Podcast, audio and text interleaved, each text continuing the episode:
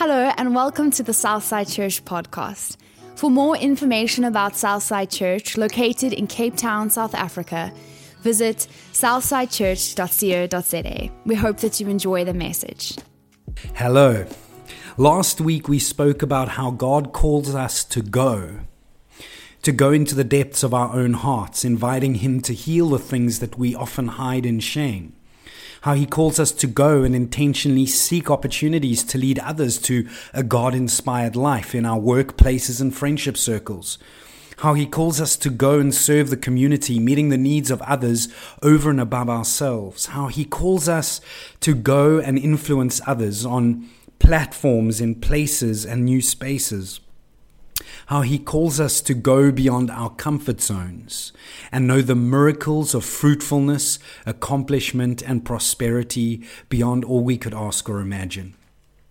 And we asked ourselves the question what if we chose to go on God's word, changing the destiny of our lives and others? What if? Because if you don't go, you won't know. Our very own celebrity, Trevor Noah, said in his book, Born a Crime I don't regret anything I've ever done in life, any choice that I've made, but I'm consumed with regret for the things I didn't do, the choices I didn't make, the things I didn't say. We spend so much time being afraid of failure, afraid of rejection. But regret is the thing we should fear most. Failure is an answer. Rejection is an answer. Regret is an eternal question you will never have the answer to. What if? If only. I wonder what would have. You will never, never know, and it will haunt you for the rest of your days. We don't want to live with the regret of what ifs because we didn't have the faith to go driven by God's word. Recently, I was watching a TV show where contestants had to get into groups of two. One of them were blindfolded, and the other one had to go and stand on the other side of an obstacle course and begin shouting instructions to their teammate who was blindfolded. The problem was that some of those that were blindfolded began to confuse the voice of their teammate with the teammates of others, and they began to be driven in their direction by the wrong voices.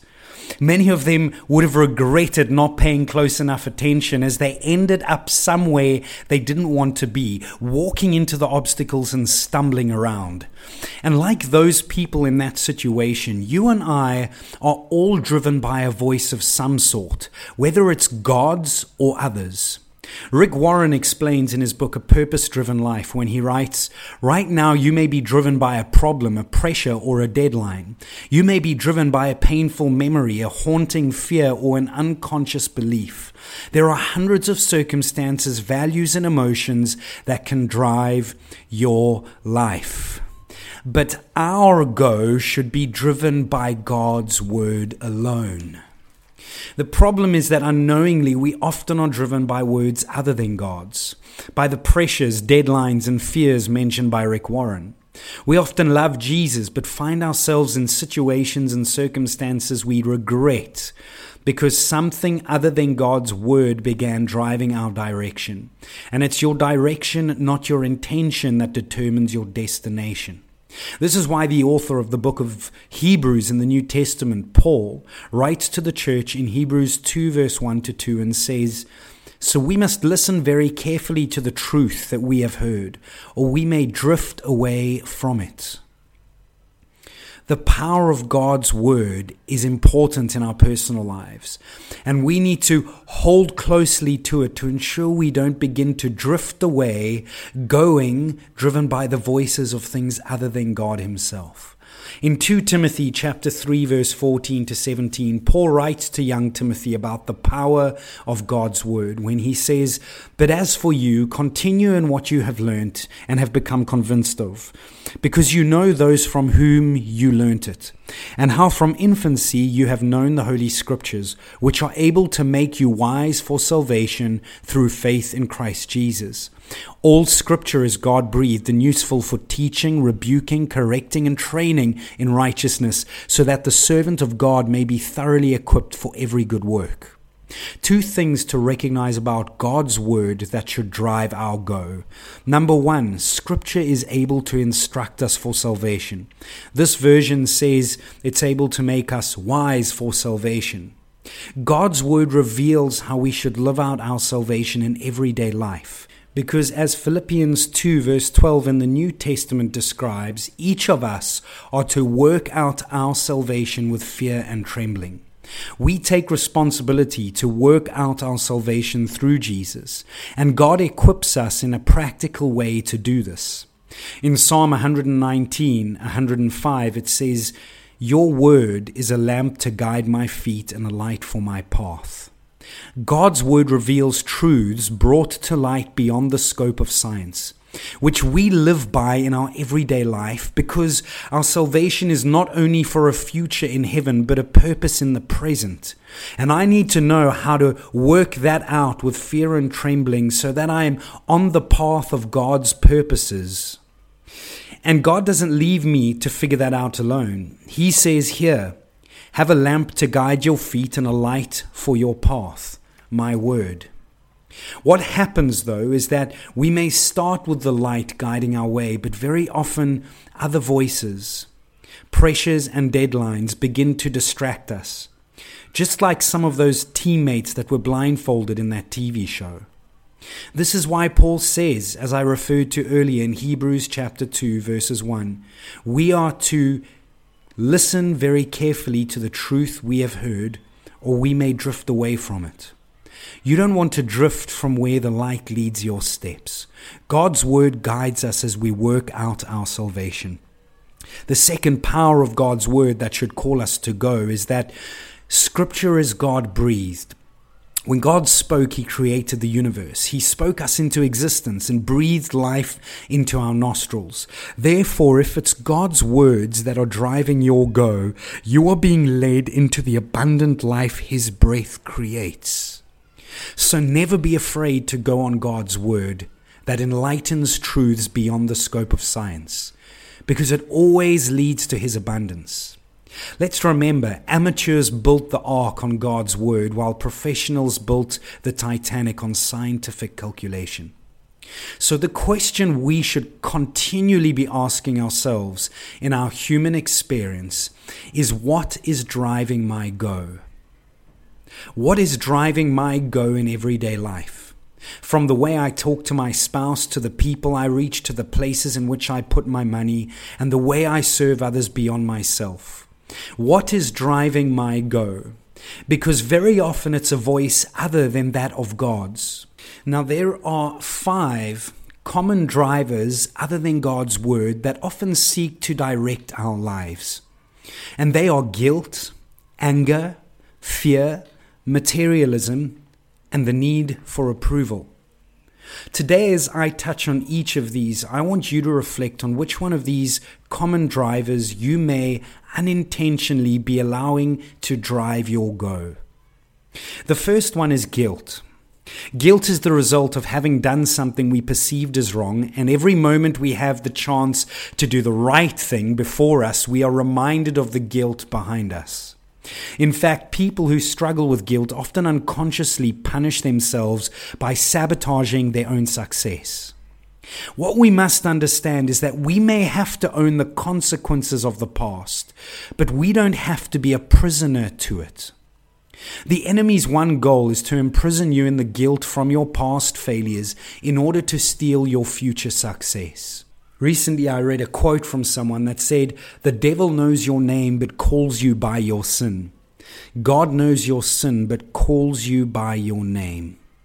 Religion will point at your mistakes and say failed. Jesus meets you relationally in the middle of your mess and calls you forgiven. And this is the key because the answer to overcoming guilt is confession developing the habit of confession before God and others in our daily lives. In 1 John chapter 1 verse 9 it says that if we confess our sins God is faithful and just and will forgive us our sins and purify us from all unrighteousness. And then in James chapter 5 verses 16 it says therefore confess your sins to each other and pray for each other so that you may be healed.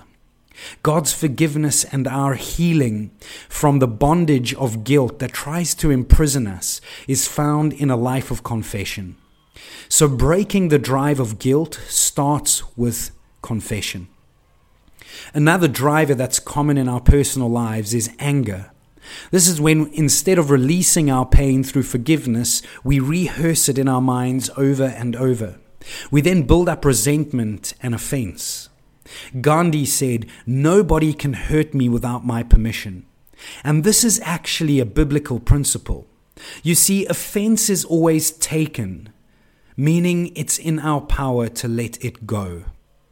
That's why Proverbs chapter 19, verse 11 in God's word guides us by saying, A person's wisdom yields patience. It is to one's glory to overlook an offense. It's interesting that the word overlook in the English comes from two Hebrew words, and these words literally mean to pass over. And Passover is a significant event within God's salvation plan for mankind, recorded in the Old Testament book of Exodus. Passover was established when God rescued his people Israel from Egyptian slavery. After nine plagues did not move the Pharaoh to let the Israelites go, God sent one final plague that provoked the king of Egypt to free the Israelites. This plague was the death of all Egypt's firstborn sons. Now the Israelites were instructed to spread the blood of a sacrificed lamb on their doorposts, so that the angel of death would pass over their households. In so doing, the Israelites marked themselves off as God's people saved from death. Though God elected to save the Israelites, their sin did not make them any less worthy of death than the Egyptians. But God provided a way for them to escape death in those days. Ultimately, this looked forward to the time when Jesus would shed his blood on the cross as the Lamb of God, so death would pass over us once and for all, even though we deserved to pay the price for our sins.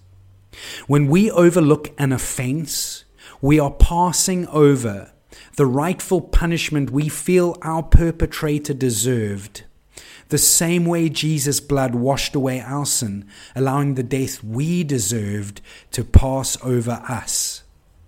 That's why Ephesians 4, verse 32 in the New Testament guides us by saying, Instead, be kind to each other, tender hearted, forgiving one another, just as God through Christ has forgiven you.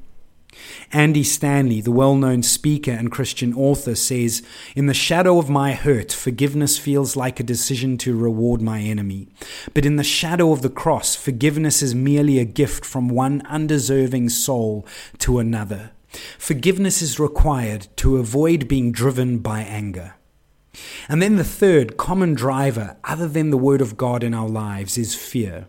Fear is an anxious feeling caused by our anticipation of some imagined event or experience.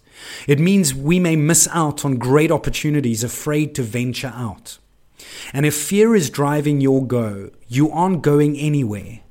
Just like the entire Israelite army in the book of 1 Samuel, chapter 17 in the Old Testament, where this army remained in deadlock with their enemy, the Philistines, because of the giant Goliath that stood before them.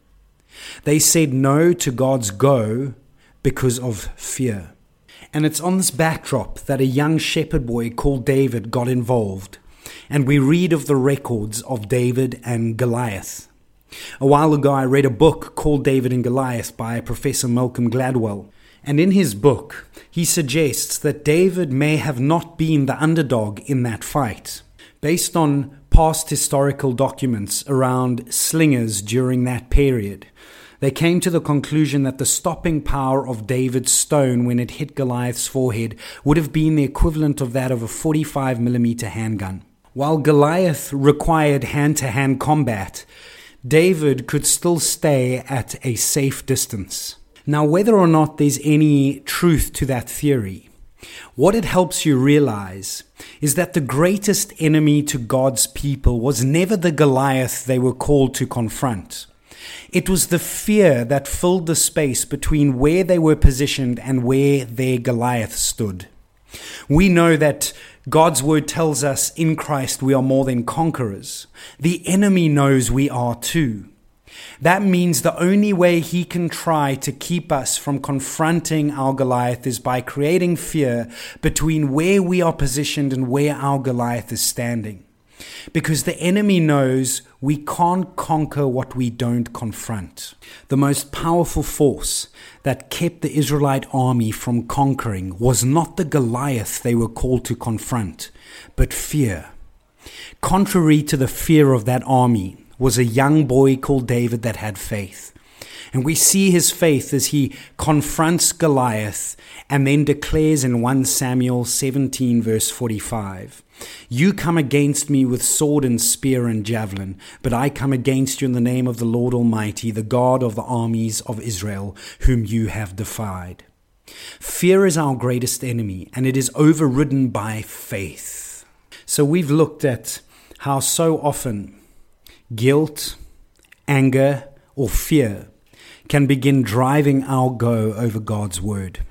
And the fourth common driver is materialism. This is when the desire to acquire becomes the whole goal of your life.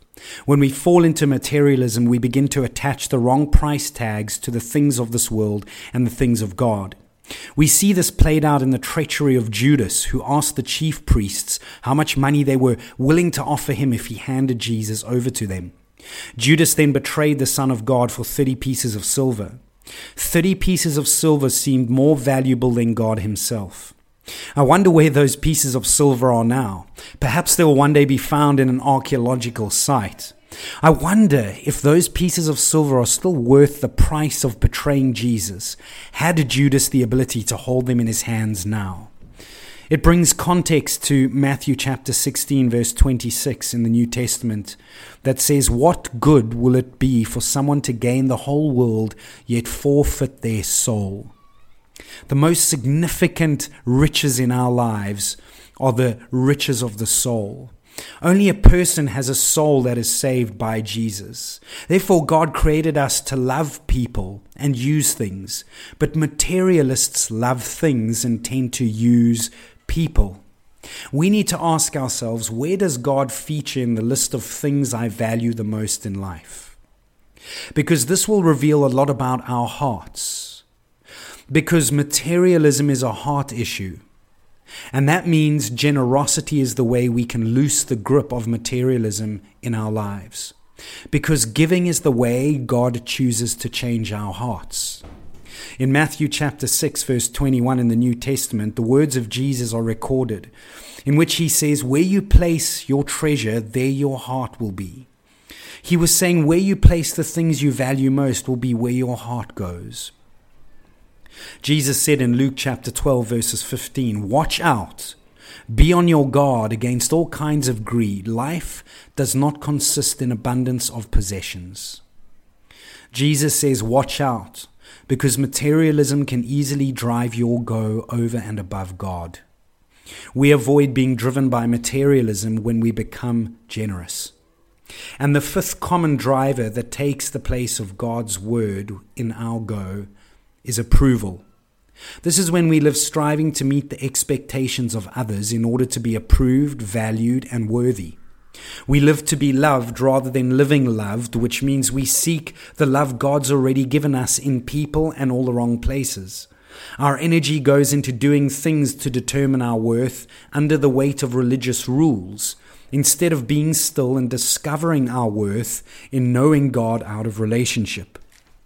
In Matthew chapter 7, verse 22 and 23 of the New Testament, it says, On that day, the day of judgment, many will say to me, Lord, Lord, did we not prophesy in your name, and cast out demons in your name, and do many mighty works in your name? A lot of doing we read about here. And then I will declare to them, I never knew you, depart from me.